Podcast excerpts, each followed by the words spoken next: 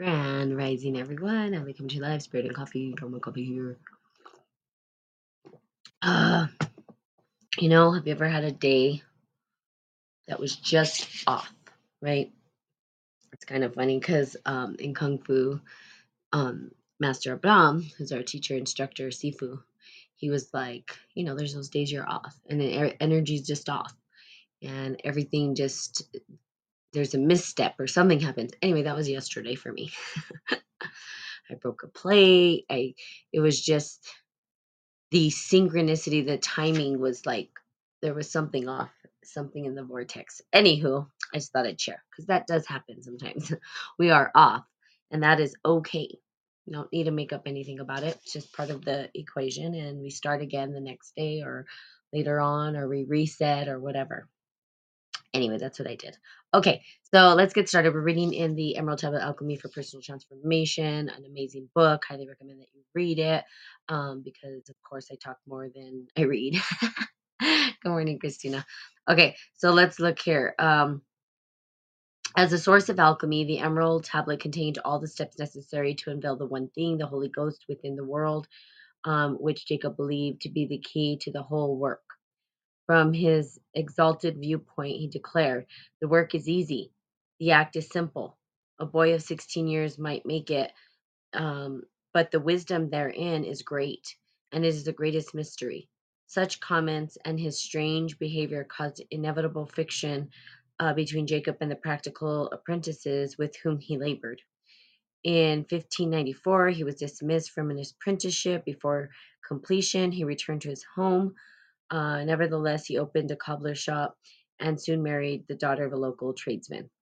So, despite his lifestyle, Jacob continued to have visions. Okay, um, enveloped by a brilliant light that lasted for several days. During the state, he became aware of archetypal essence at the heart of all creation, what he called the self-interpreting signatures of all things. So, you know, we see, and I was talking about this the other day that we we use the same language. No, we use different language to describe the same thing, and that's the way it goes. So now we're using what we call archetypes. Now, before they were talking about this, right? Personalities, archetypes are something that it's a little bit bigger than maybe the personality, um, but it's like the fabric of the essence that sort of mater- not materializes it's not the right word but without a better word to describe it kind of materializes and then it becomes this thing that we are conscious of and some people even take on the role of these particular energies right? Let me say that energy might be a better word for it in the archetypal patterning. So there's like it arises the energy sort of crystallizes together and creates and forms what we call these archetypes. That's kind of the same thing that he's saying. I mean they're all kind of similar you know, it's not that they made up these new things, these new concepts. They just put different language to the same thing. And maybe they tweaked some of it a little bit, right? The concept. Maybe they tweaked it just a little bit or whatnot. But it's the same thing. Okay. And and it's been happening forever. And when you can tap into it, you understand how it works, right? Okay, during that state, he became aware of the archetypal essence. There we go, at the heart of all creation. See, now, if you saw, I just said that, which is kind of funny because uh, that lasted for several days. Okay. Anyway, he called this self interpreting signature of all things. Uh, two years later, the experience repeated itself when he fell into a hypnotic trance while gazing at a shiny pewter dish. Again, he saw the signatures that represented the thoughts of the mind of God and manifest in the world. He called the one thing in which thoughts of God took from uh, the source ground Okay, the source ground is a great mystery, the chaos from which originates good and evil, light and darkness, life and death, joy and suffering, salvation, damnation. Uh, it is a ground of souls and angels, all eternal creatures in the ground of heaven and hell, and the visible world, including all existing things, since everything comes from the one thing, the ground, the source ground. Um, the source ground is also another um, kind of worldview, um, not worldview, yeah, worldview. Um, and I can't remember who it was that created that concept of the source ground um, and and how it arose. Now, the you can say it's the fabric, right, or the dark matter. um, that exists within the world, which we have nothing, we, we know nothing about. You know, you ask even physicists, they don't know what it is. They don't know how to measure it. They don't know how to um, work with it, look at it, understand it. You know, they put these theories to it, but do they really know? No.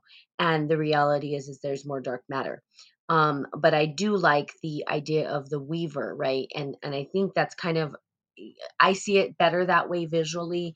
Um, is that it's like the spider's web, you know, weaving um, through the darkness, and that those tiny fabrics of of web that we cannot see are the material that holds all of this stuff together. Um, and you know, this is a native tradition, this native culture, right? The spider woman, the spider uh, lady who weaved into existence everything that was. The the spider web itself being that very uh, you can't see it, but that very thin, gentle layer that holds the dark matter together so that things can emerge within it you know and so that to me seems like the better depiction of how to how to describe it do we really know not necessarily um but we're able to theorize um like here's how we think it works um and they don't know. Um so they're calling it the source ground um where everything arises from. Now i don't think it's arising i think it's just emerging. I think that's a di- you know rising indicates that it's it's elevating but i think emergence is a better word because it's emerging out of in all directions not necessarily from the bottom to the top or top to bottom you know but we can't sometimes humans can't think outside of that right concept of high to low. We forget that this is a 3d world there's there's side to side there's all over right? You know just like wave your hands in circles there's not just one way to do it there's all different ways. So i would say it's an emergence of it and we see that this that material matter emerges from it okay? Jacob's vision became even clearer over the next decade. It was as if a secret school were continually in session inside him um, that perfected the quality of material he received. Um, in one 15 minute um, revelation that occurred, he traveled to the above and below, what he called the, the abyss and the abyss, um, and witnessed generations of all uh, all things through the action of three forces emanating from the Godhead. It was a supreme vision. After that, he seemed to be less of him and more of the divine and mystical states.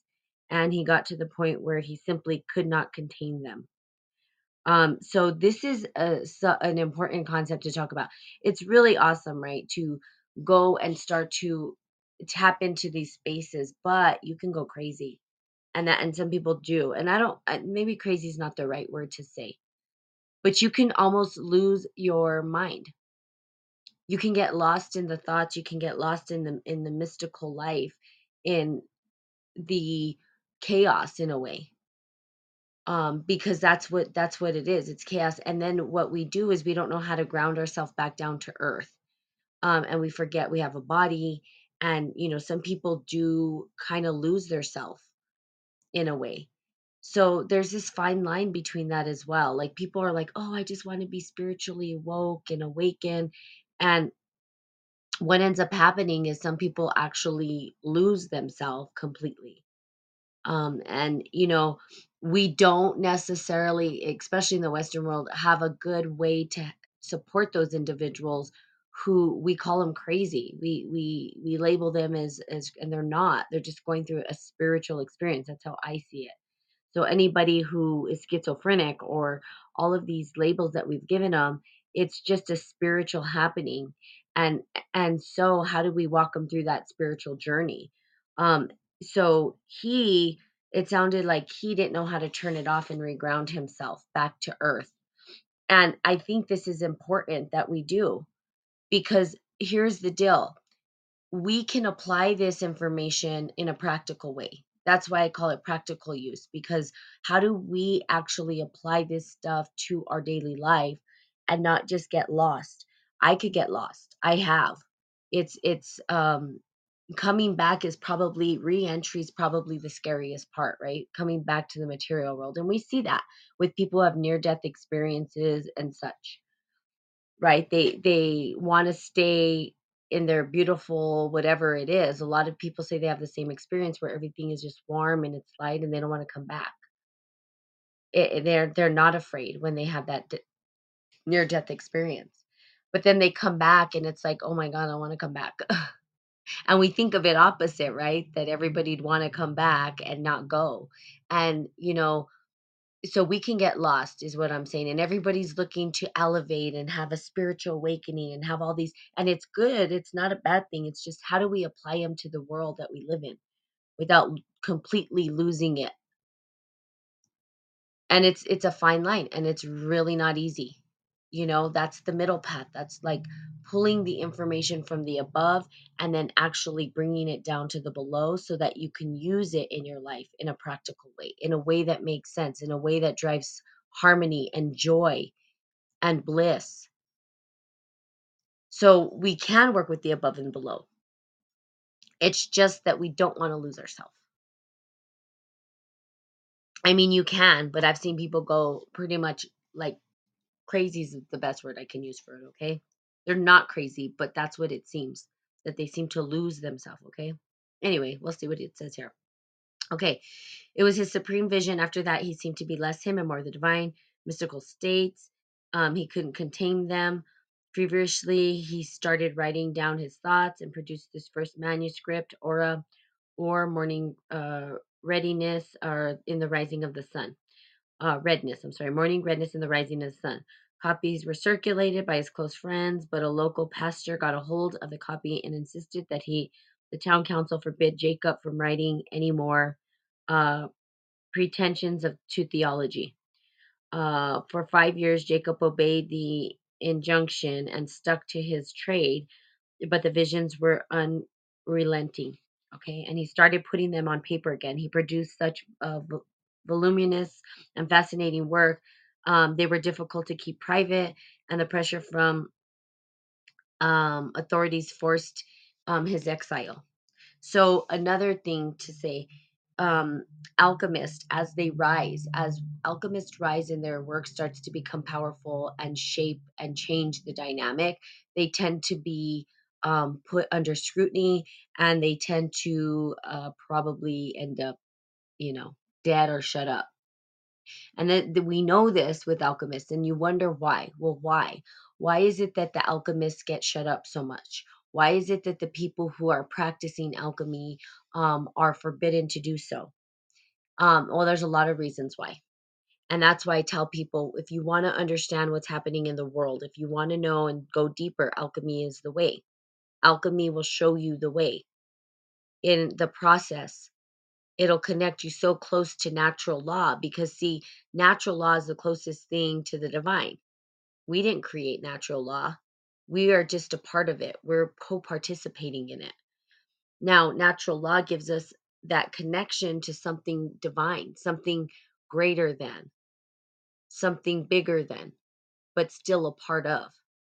So it's a part of us And when we tap into it, we start to, it's almost like magic. And people will say it's magic, you know, and that's why they'll say, no, it's evil. Don't do that. It's magic. Now, here's the deal yes, it can be called magic, um, and uh, it can be used for good. But the reality is, is that it can get in the hands of people who are not, who are misusing it. And then that wreaks havoc on everything. So, alchemy itself has the ability to change and transform the dialogue, the narrative, the way we engage the world. And it has what it does, and science arose from alchemy.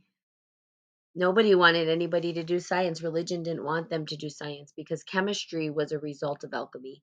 And because of that, we started to look at things like particles and how they connect together and can we make gold and they started to do that they started to use base metals and try to make gold and all this stuff and um, they separated the duality came in and they separated the soul from the material world. They started to look at the material. Why? Because religion didn't let them look at this stuff.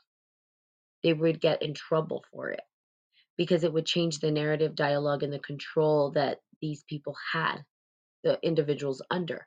So again alchemy is a powerful tool. It's not something to take lightly Um, and I say before you start applying all this stuff to your life to be ready because things are going to change. They will. They'll change immensely to the point where you may not be able to, you won't be able to construct your life the same way, basically. Um, and that's why not many people will follow this or continue on the alchemic path or spiritual alchemy. Um, can be kind of scary for some people. Okay. But for him, because he was having these things and he was producing them, um, you know, they came after him, of course. He appealed to the court, um, where the panel of theologians was assembled to examine him. Like the priests and scholars who examined Bolognese uh, more than 1500 years earlier, they were so impressed that they declared him beyond their power to judge. But unlike Bolognese, Jacob um, was at the end of his years when his godlike abilities were acknowledged. So in November, Jacob suddenly became feverish at the home of a friend. Um, knowing that he was about to die, asked to be transported. Uh, his wife and four children and him, he entered into the ecstatic state and took uh, leave of him one by one. He kissed his wife goodbye and told her she would not survive long after him, which she did not. Then said farewell to his four children. Um, as he approached death, he had a loving gaze of the elder son and uh, seemed to keep Jacob from serving um, the bonds. So he asked his son to turn around and look away immediately, um, and he let out a deep sigh and expired. Okay, so it's been said that Jacob opened an alchemy book. Um, was the day that the secrets of alchemy were irrevertibly revealed to the world. So they're saying that he was the reason why alchemy was revealed to the world. The mystical boy knew instinctively um, that the vessel of the philosophers was the human body and their stone of per- the perfect soul. So again, when we talk about the philosopher's stone, people think that it's a stone that if we have it or know how to make it, that we will be immortal. Um, but the reality is, is that our body, our vessel, is the philosopher's stone, and we need to, we get to learn how to take care of it. Um, he knew because he had already experienced within himself the primary operations of spiritual alchemy and was undergoing the fermentation of images and mental content that would prepare him for the ultimate revelation of his own unique signature, the release of his purified essence, and the coagulation of his own immortal stone. So, coagulation is another part of the alchemic process.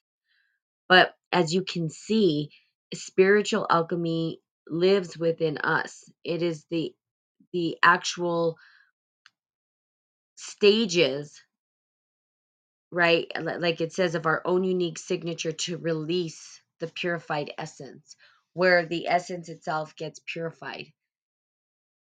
Not, it's not easy though. he said it was easy. I say it's easy, but it's not easy.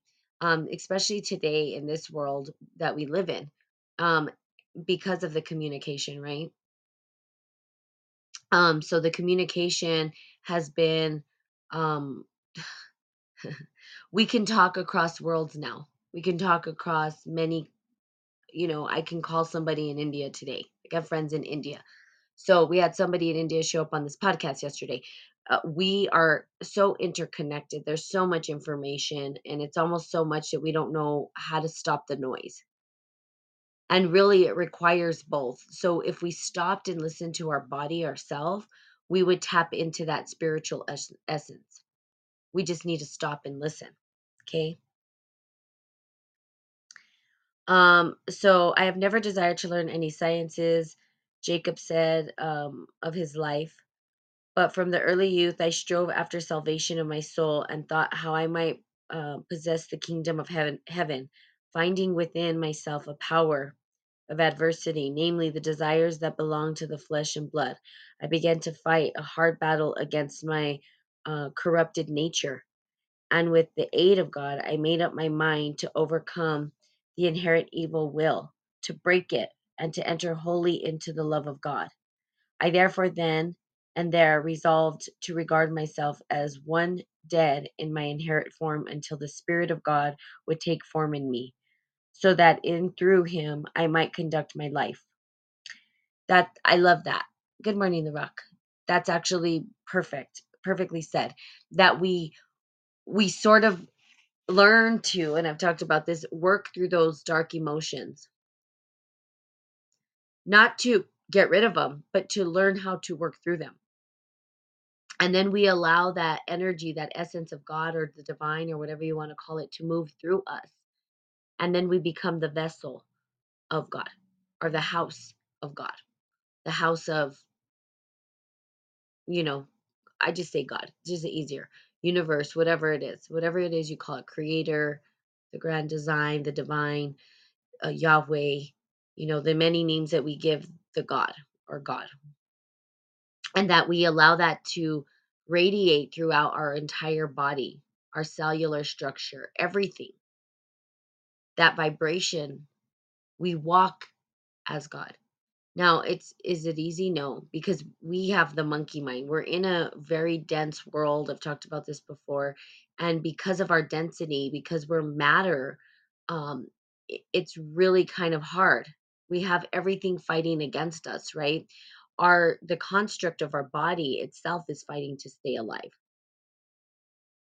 Think about it. We're made of cells. These cells have to be nurtured and loved in order to continue to move through life if they start to die out, we die out. So the very fabric of our body is an alchemic process and it's fighting.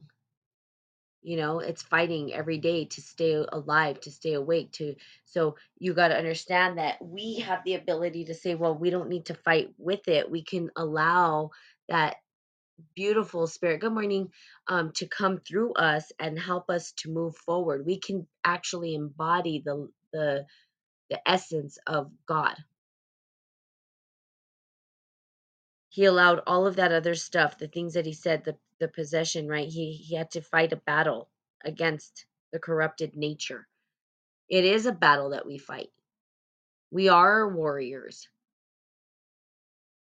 anybody who does this work and is is committed to healing themselves and allowing their self to radiate the essence of love and the god self is going to have a battle with the self we have been programmed not to love ourselves I mean, it's just it's it's kind of crazy when you think about like when I think about this, I'm like, really?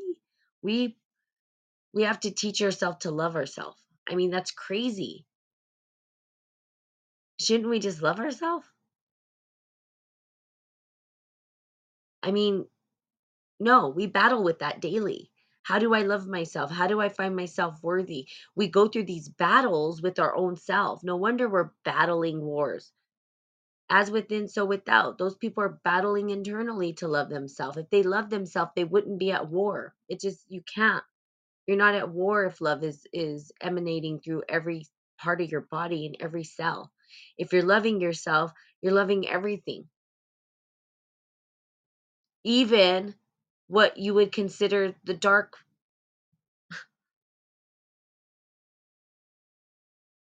that you can transmute and transform the energy just by your presence.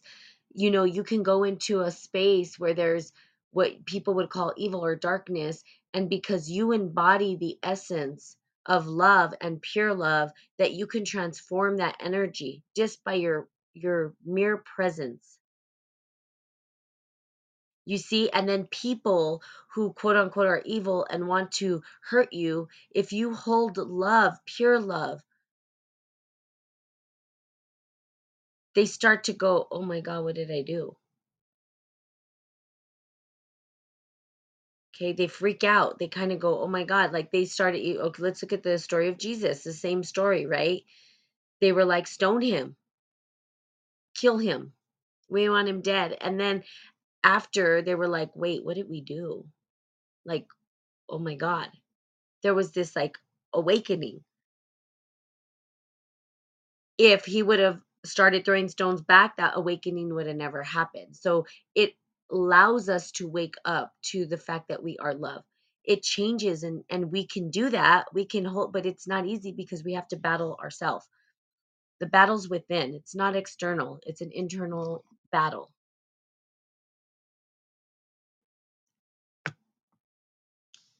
and it's not an easy one to overcome, right? It's not easy to work through. It's not. He would say it was easy. I would say it was easy, but it's not easy. Okay? Most people it's it's very very hard and you know, sometimes people wonder is it easier just to take the easy low road where you know, I can just whatever get by and and no, when we're trying to and I don't want to say perfect our soul, but because our soul's already perfect, where we're trying to work through the hardships so that we can transform our soul into love not it's not such an easy thing like i remember a couple years ago that was my new year's resolution to love so big everything no matter what. Good bad ugly evil everything. There was times where it was hard because i was like wanted to yell and get frustrated and and I did. I allowed myself to go through it to come back to compassion, to come back to love. But there was that battle. So mastery of this is is being able to go through all those emotions in like less than a second. And you could come back to love no matter what. Like that's a master. Not that they don't feel, not that they don't get those it's just that the time between how they feel and that anger, they understand how to transmute it, go through all the process in such a short amount of time that you wouldn't even notice it. The, our human eye couldn't even notice it. Facial expression wouldn't even change. That's the only difference is the practice, right? Practice, practice, practice, practice, practice. Work through it. We've got to face it. We've got to move through it. That's the way to do it. Okay. So that's what he said.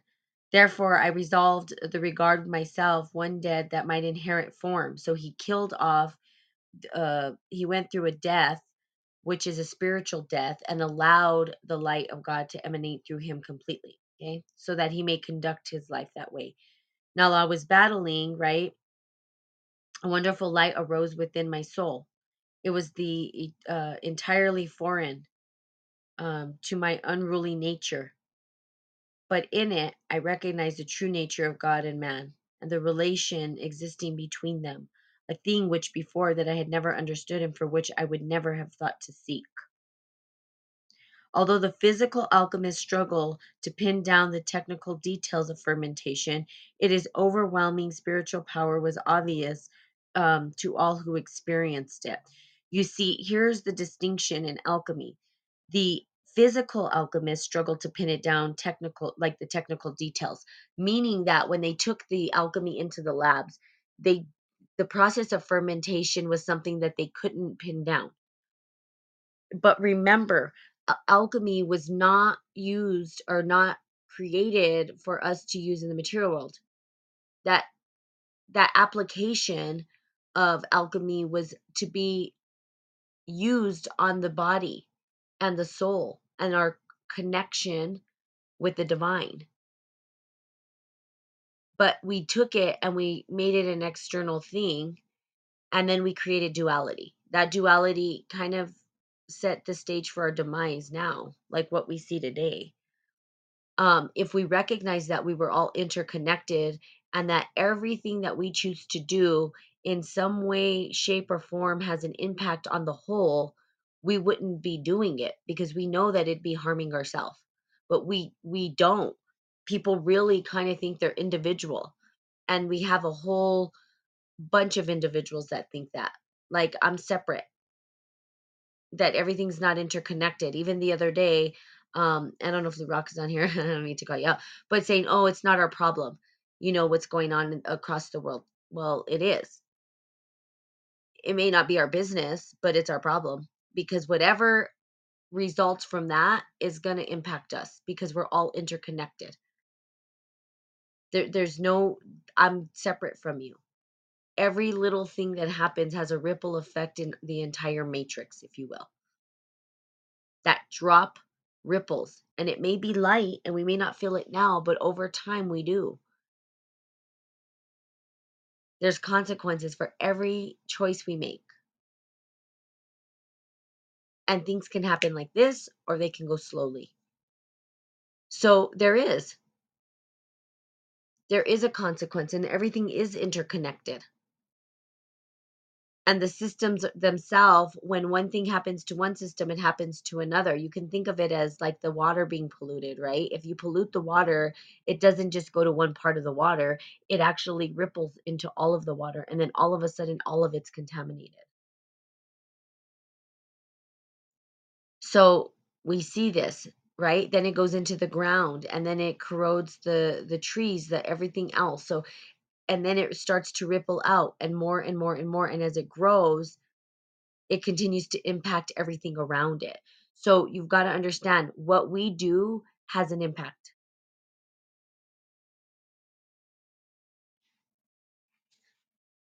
It has a huge impact actually. Okay so they can again we will learn how to use this process to gain higher inspiration in chapter 15 fermentation fire of the soul however not everyone who has undergone fermentation has understood the experience as well as jacob where the process introduces us to realities from which society does not prepare us.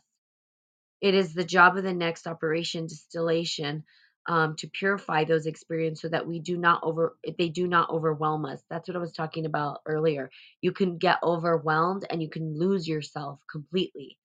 Um, there's a fine balance between the two. So um, as so we can assimilate to the new worldview and use it to guide us to the final steps in alchemy. Now, these steps in alchemy, going through them, um, can seem terrible and scary and hard. Um, once you start to go through these processes and you start to hit what they would people would call higher dimensions, you're going to receive information. People are calling it downloads now. Everybody's like, I'm getting downloads. I'm getting downloads, right? That's the the favorite word right now. Um, and it, you know, for the alchemist, we would say, okay, you're going through the process of alchemy um, but that's fine. Downloads is a, a perfectly fine word. So you're getting downloads. Sometimes people are wanting more and more and more and more. And the more that you want, uh, and the more that you go after that, the more you're going to get lost. It's going to be really hard to get back to earth and ground yourself again. We go off in the weeds in our stories and what we're seeing. And I know why, because I've been there. I've been there. I understand and I've had to use very much I have to stop, I have to turn it off because I have to learn to ground myself, right? So until you can find that that fine balance between receiving the information and using it for everyday practical use, it becomes very very hard to turn it off. And that's where people kind of tip over and have what we call spiritual emergency. It's like they've gone just a little bit over the edge and now they're in this world. They don't know how to ground themselves back to earth, to relate to the earth, to be rooted into the earth where we are. So they're kind of floating. okay. So there you have it. That is the um the end of this chapter. We're going to get into the greatest force of all power, purification by the ray of the sun and the moon, okay? Um, and we'll get into this next time. Um, yeah. Let me see if I see anything in here that I wanted to point out. No, um, but we'll go into that, and that's a pretty short chapter. We have the fifth element in here, uh, the distillation, and we go into who went through distillation and stuff. So again, alchemy. Um, highly encourage it. You get the book, read it yourself so that you can understand how to apply it to your life. But there is a process, there is a way, and there's always a way out. And we get to choose how we want to move forward. You know, do we want to continue to move towards um, the darkness and harm and suffering and what we would call sorcery, or do we want to move towards the the emergence of um, illumination?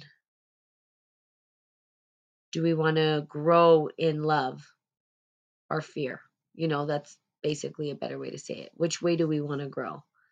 Um, and people choose. People choose uh, fear sometimes.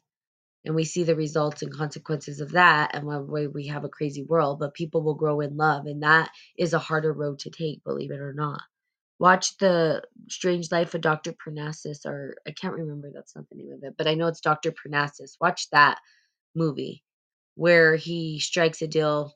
He's a a guru who's like levitates and um he may he strikes a deal with the devil and we see that people um tend to go towards the dark matter.